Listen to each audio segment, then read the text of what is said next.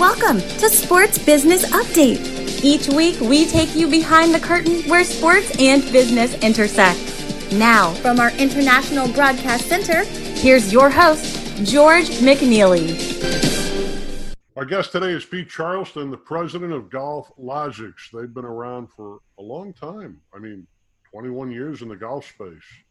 We're going to be talking about a really exciting innovation.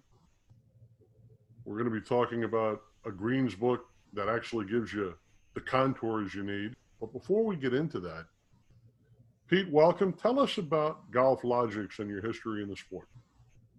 Well, first of all, thanks for thanks for having me on here. And um, yeah, we we've been at it a long time. My my partner and I we started this uh, back in 1999, and you know we were one of the first companies. We actually we were the first company to do a handheld GPS device for for golf. We partnered with Garmin.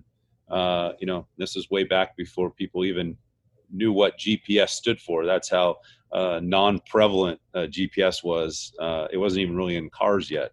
Well, so, let, us go. Let's go back in history. At the time, Garmin was making GPS devices for bass fishermen who were right. getting lost out in Bayou Signet. That's right. That's find right. their way and find their fish, fish finders, professional bass anglers, and things like that. Yep. certainly planes. For, yeah. Right, and for planes, obviously. Yep. So this was a brand extension for them, and you guys were the whiz kids coming up.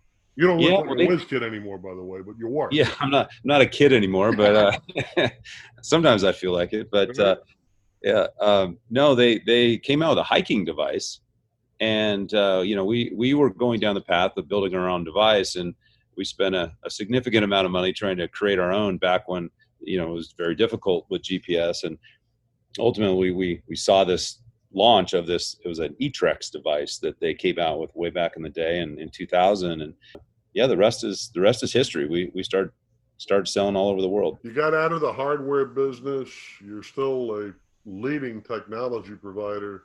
5 million downloads on the app is that about right?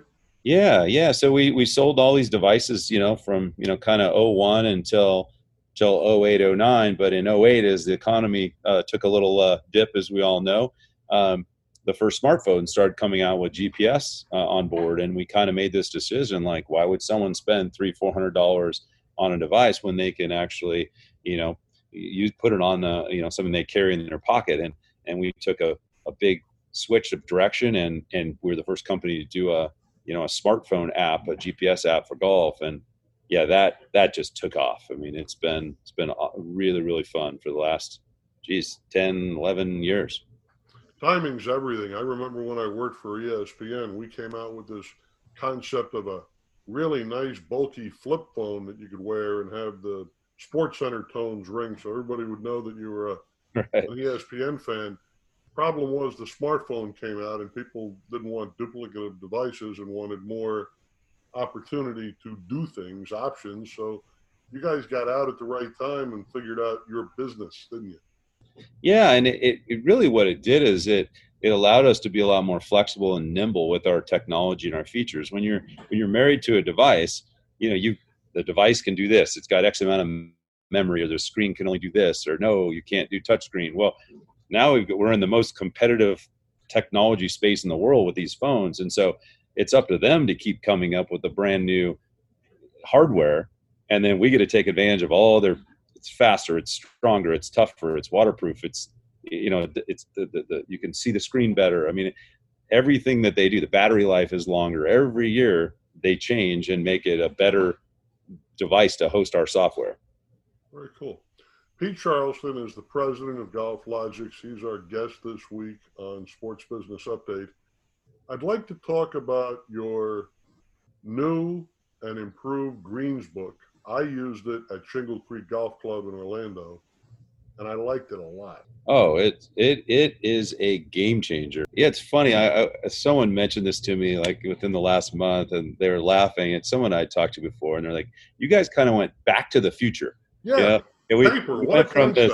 Yeah, we're this we're this software company that all of a sudden like now we've switched gears and we're doing a custom hard copy printed on paper, you know, green book. I mean, how how novel is that? But we had a lot of people loving our um, the data, and we we already procured the data because it's in our app. you know, at golflogix.com, you know, and, and, and in the app stores, you can download our app. Got this amazing green data. But we had some people say, and and frankly, it was the people that were, you know, 45, 50 plus that, ah, I don't want to take my phone to the green. I like that data. I want the green data, but I don't want to take my phone up there. Can't you give me a hard copy of this? So we went back at it and actually created this custom green book for over 13,000 courses in the US. And I'm telling you right now, your listeners, it will change their life. Like you literally, you walk up there. There's a reason why every tour pro why they're using them, and some days you may only use it three or four times if you're a really good golfer. But like me, I didn't start playing golf till I was 30. I don't read greens very well. If I'm lucky enough to have a caddy and they tap me on the shoulder and go, "Hey Pete, I want to get an aim," you know, one cup left and 12 inches short. I'm pretty good at hitting it where he tells me. But if I got to read it myself, I probably read it, you know, two feet long and, you know, two balls to the right. And now I've got a five foot comeback and I three putt and then it gets in my head.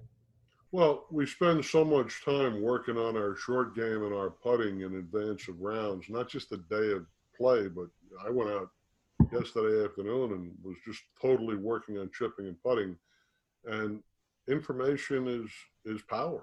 You know, you, when you can take your own skill sets and pair them with insight, you start gaining strokes, and it's a really nice opportunity.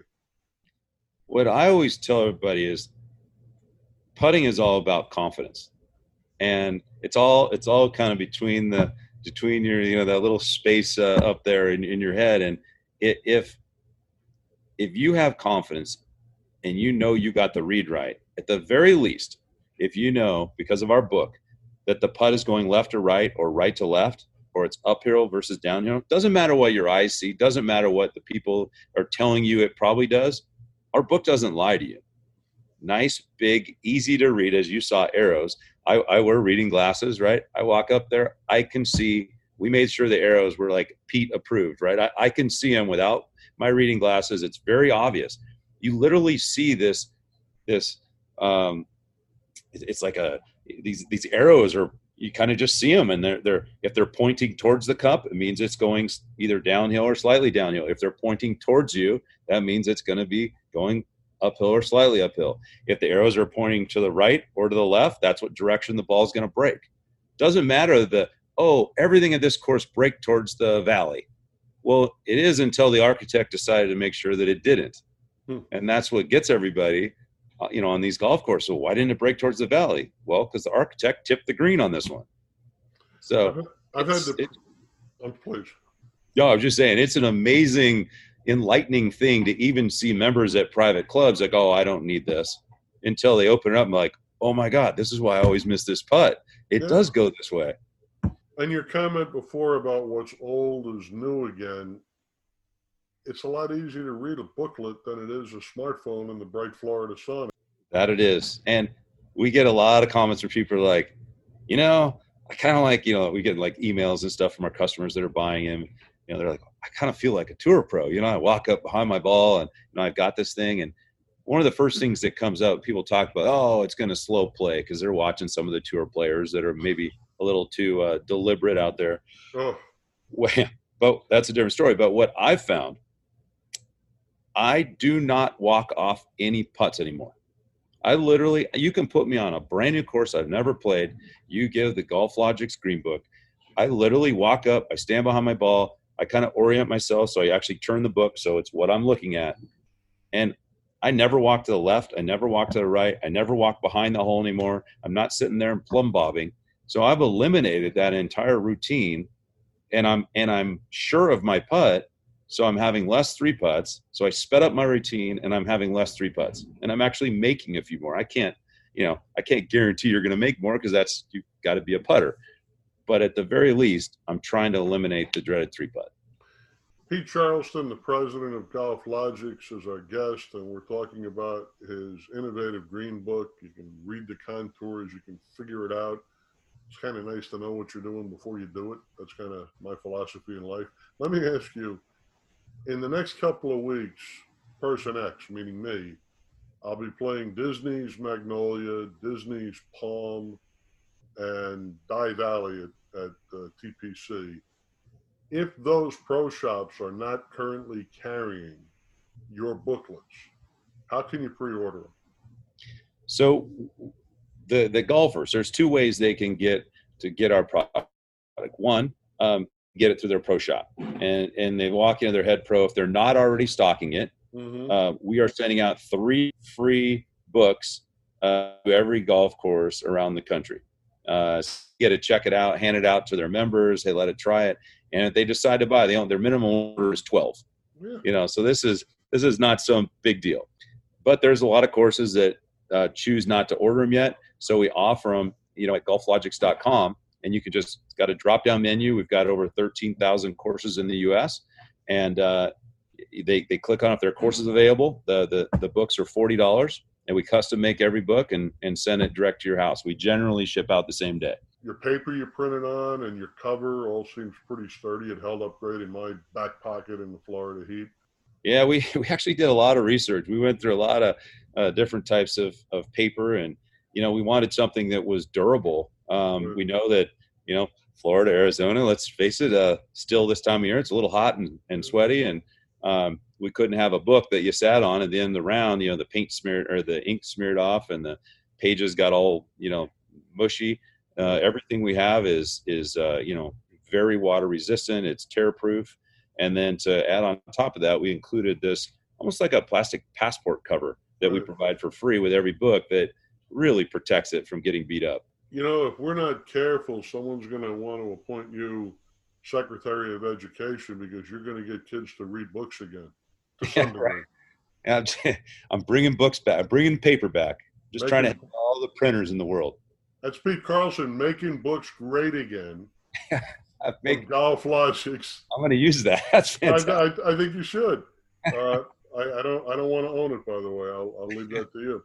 Golf Logix, L O G I X dot com. Pete, thanks for the time. This was great. Hey, thank you so much for having me on. Pleasure. You have been listening to Sports Business Update, a production of Broadcast Services International and McNeely Communications. To see more of our multimedia content, go to sportsbusinessupdate.com.